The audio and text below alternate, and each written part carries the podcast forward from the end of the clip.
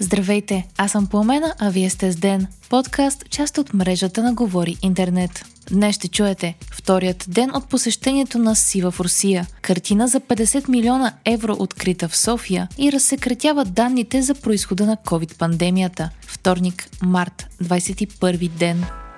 Президентът на Китай Си Цзинпин е пристигнал в Кремъл и ще продължи разговорите с руският си колега Владимир Путин, съобщава агенция ТАС. Днес е вторият ден от посещението на лидера на Китай в Русия и се очаква дискусиите да са по-формални в сравнение с вчерашните. Днес Си беше посрещнат с червен килим, а оркестър свири химновете на двете държави. Вчера Путин и Си са обсъдили войната в Украина и предложеният от Пекин план за мир с 12 точки. Дмитрий Песков, говорителят на Кремъл, е описал разговорът им като задълбочена обмяна на гледни точки, а по-късно днес се очаква да излезе и общо становище. САЩ призоваха си да използва влиянието си, за да накара Путин да изтегли силите си от Украина, но предвид развитието от вчера, това изглежда малко вероятно. По информация на BBC, посещението на Си в националните медии в Китай е представено именно като миротворческо. САЩ обаче са на позиция, че прекратяване на огъня и дипломатическо примирие без Русия да изтегли силите си от териториите на Украина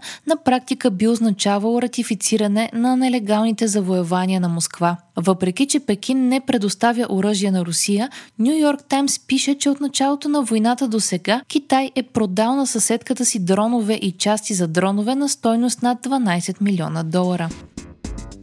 В същото време стана ясно, че японският премьер Фумио Кишида е на изненадваща визита в Киев. Очаква се Кишида и президентът на Украина Володимир Зеленски да обсъдят възстановяването на Украина от войната, както и Япония да потвърди ангажимента си да защитава международният ред основан на правила. Токио подкрепя Киев с хуманитарна и финансова помощ и осъжда войната, но не предоставя оръжия. След посещението си в Украина, Кишида ще пътува до Полша, където ще се срещне с премиера Матеуш Моравецки. Картина на световно известният художник Джаксън Полък е била открита в София при операция на ГДБОП и гръцките служби за борба с организираната престъпност съобщиха БНР и BTV, позовавайки се на информация на МВР. Операцията е била проведена под координацията на Европол в София, Атина и остров Крит. Целта е била борба с трафика на културни ценности и неутрализиране на дейността на организирана престъпна група. По време на акцията са задържани трима гръцки и един български гражданин и открита картина, носеща подписа на Джаксън Полък. Платното е предадено на специалисти от Националната художествена галерия, а експертиза е установила, че става въпрос за оригинална, некаталогизирана творба на художника от 1949 година. Според експерти, цената на картината може да достигне 50 милиона евро.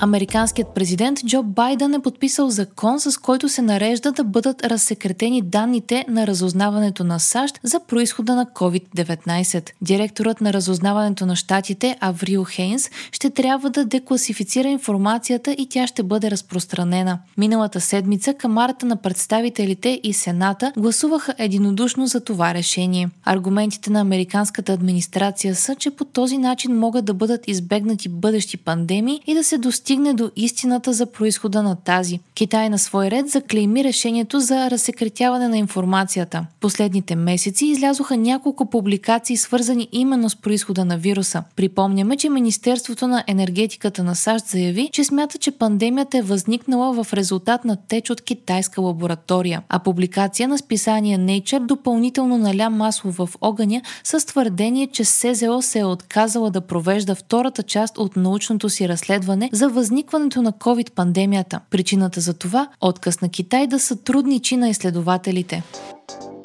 България ще получи първият си медицински хеликоптер на 15 декември 2023 година. Това заяви здравният министр Асен Меджидиев пред БНТ. Страната ни е изключила споразумение с италианската компания Леонардо за 6 хеликоптера, които ще получим поетапно в следващите години. Всеки един от тях струва около 18 милиона евро. Очаква се тази седмица да бъде обявена и обществена поръчка за два хеликоптера на лизинг, които ще дойдат от Италия заедно с екипажи и техници. По този начин спасяването по въздух ще може да започне още от лятото. Работи се и по изграждането на още три бази, където ще могат да кацат машините. За сега се използват тези в София и в Долна Митрополия. Вие слушахте подкаста Ден, част от мрежата на Говори Интернет. Епизода подготвих аз, Промена Крумова Петкова, а аудиомонтажа направи Антон Велев. Ден е независима медия и разчитаме на вас, слушателите ни. Можете да ни подкрепите като станете наш патрон в patreon.com Говори Интернет и изберете опцията Денник.